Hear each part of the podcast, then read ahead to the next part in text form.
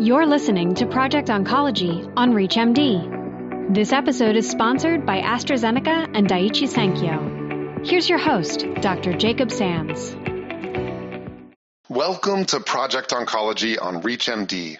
I'm Dr. Jacob Sands, and joining me to discuss genomic testing and diagnosing HER2 mutated non-small cell lung cancer is Dr. Millie Das, Clinical Associate Professor of Medicine in the Division of Oncology at Stanford School of Medicine and Chief of Oncology at Palo Alto VA. Dr. Das, welcome to the program.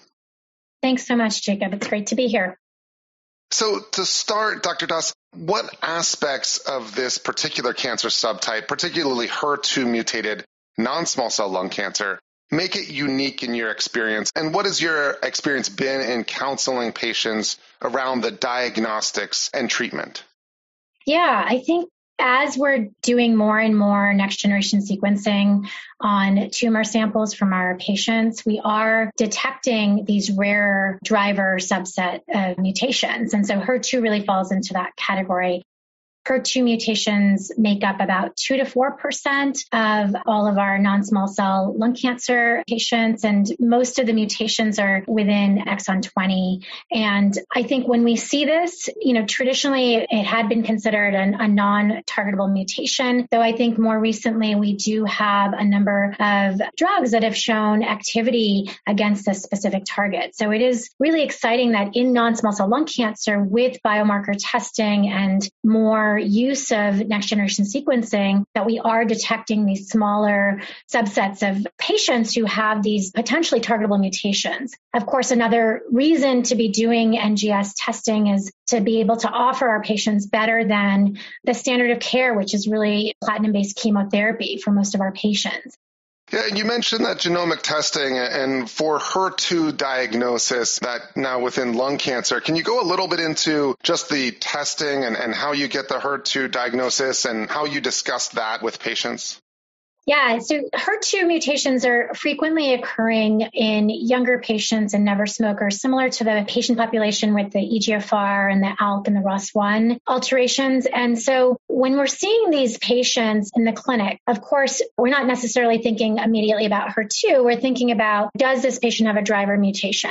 And so it becomes key to perform biomarker testing in these patients. Many of us at our institutions have rapid testing for EGFR, ALK, and ROS1 but HER2 is really not included in that rapid testing. And we get that result back usually on the NGS testing that's done, which can take a little bit longer, sometimes on the order of two to three, sometimes even four weeks. And so, uh, you know, either way, I think it's really important to have that data because it just opens up other treatment options for these patients. And most likely in the relapse setting. Of course, we don't have any FDA approved therapies specifically for HER2 mutations, either in the first or second line setting at this time, though there's a lot of interest in a lot of clinical research that's happening to specifically target these patients. So the, the need to do testing is absolutely there. You know, I would argue that we should be doing it up front for all of our patients, whether or not you wait for those results to start treatment, I think is really an individualized decision.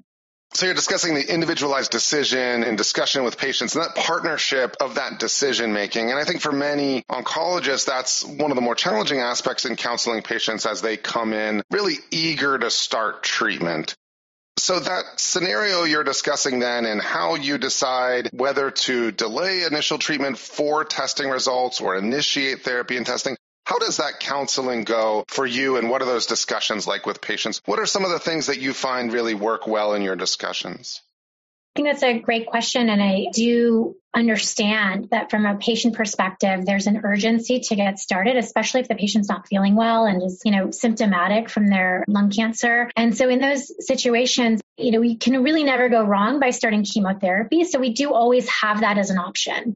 For other patients, you know, we really want to think about offering targeted therapies with the hope of minimizing toxicity and really improving and increasing the odds of a response. And so again, depending on the clinical situation, we sort of sit down together and we map out the different options. And I try to explain to patients there's usually not a definite right or wrong answer. It's really a matter of this is the information that we have. This is the additional information I'd like to get. And these are sort of the options that we have right now.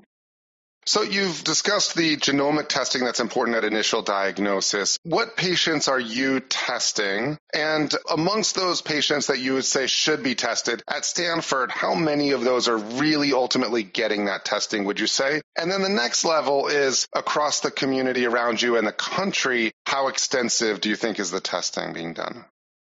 Well, at both the institutions where I practice at Stanford and at the Palo Alto VA, sort of alluded to this, we have a rapid testing for EGFR, ALK, and ROS1. That testing is done reflexively through the pathology department for any non-squamous lung cancer histology. So typically the NCCN guidelines recommend NGS testing for our non-squamous patients and then to consider it in squamous patients who may be light or never smokers or younger age. And so we definitely want to follow the guidelines and offer testing for these patient subgroups.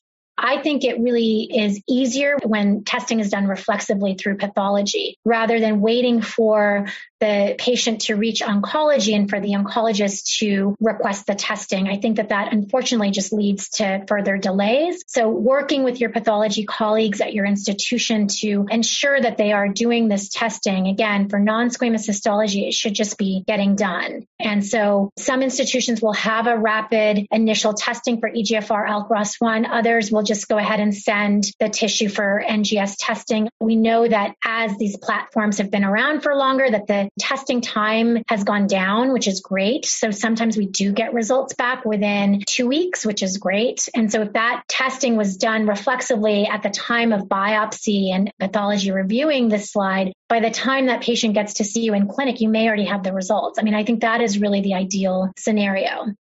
Yeah, that's a great point. So if we focus on that patient experience through this journey and the initial counseling and clinic, when you don't have a diagnosis and that discussion, what kinds of things could you advise on how to enhance that patient experience around that discussion of testing?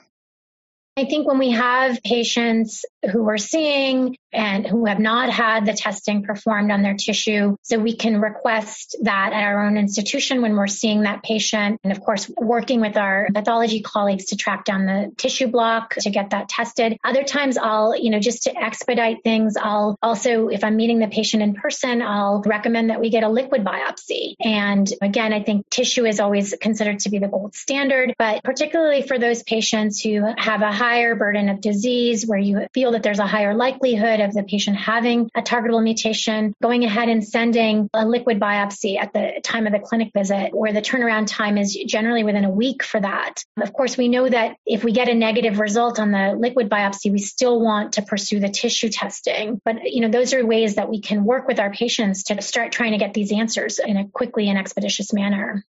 For those just tuning in, you're listening to Project Oncology on ReachMD. I'm Dr. Jacob Sands, and I'm speaking with Dr. Millie Das about enhancing the patient experience in dealing with HER2 mutated non-small cell lung cancer. Dr. Das, considering the heavy toll that cancer diagnosis often has on people, of course, that word itself often changes people's lives. And not just the patient, but their loved ones. So what do you recommend to help both the patients and their families manage kind of the burden of this disease from the time of initial diagnosis?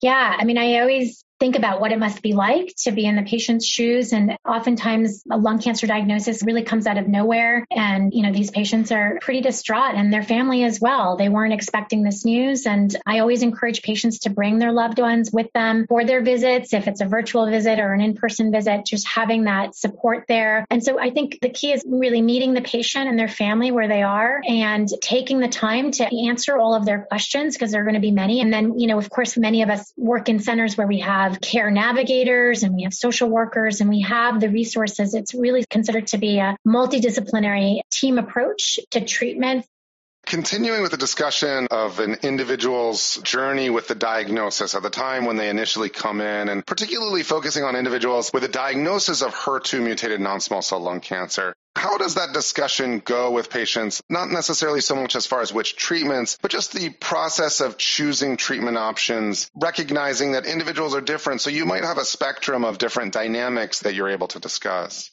Yeah, I think talking about HER2, so it's not as simple, I think, as EGFR, ALK, and ROS1, where we have randomized phase three data and FDA approvals for first line targeted therapies. HER2 mutations, I think, are a little bit different. And so I think framing that in the context of these other more well known mutations, our patients are very smart. They have read about their diagnosis, they know about some of these more common mutations. When we think about HER2, most of our patients are familiar with breast cancer. That's where HER2 has come up. So it's not as common in lung cancer. So explaining that this mutation does occur in lung cancer patients, albeit at a smaller frequency, again, two to 4% frequency. But when we see it, I think it provides an additional treatment option for our patients. And so in the first line setting, I'll generally still offer these patients platinum based chemotherapy. But in the relapsed or refractory setting, we have other options. We can use off label antibody drug conjugates that have been approved in the breast cancer setting. And we also always have clinical trials that are looking for specifically for these patients with the HER2 mutation. So I look not only just at our own center at Stanford, but I'm looking at surrounding academic facilities to see if there are trials that are actively accruing patients for the specific patient subset. Well, Dr. Das, you've offered us a lot of insights. Before we close, anything else you'd like to add as far as HER2 mutated non-small cell lung cancer, counseling patients, the patient's journey, looking forward? HER2 mutated lung cancer, again, is just a small subset of our patients, but I think the importance here is just NGS testing, next generation sequencing testing that we really should be doing for all of our patients with a goal of personalizing cancer care and offering patients the potential for targeted therapies, either therapies that have already been approved or on a clinical trial. I think this is the way forward in lung cancer and cancer treatment in general. And I'm really excited to be part of this as a practicing oncologist treating lung cancer patients. Just in the past five years, we've seen tremendous improvements and we're going to continue to see these improvements and advances as we're discovering these rare subsets of mutations in our patients and to really be able to offer them more hope and better options. Well, with those final thoughts in mind, I want to thank my guest, Dr. Millie Das, for joining me to share new perspectives on enhancing the patient experience in managing HER2 mutated non-small cell lung cancer. Dr. Das, wonderful having you on the program. Thank you. It was my pleasure. This episode of Project Oncology was sponsored by AstraZeneca and Daiichi Sankyo. To access other episodes in this series, visit reachmd.com slash Project Oncology where you can be part of the knowledge.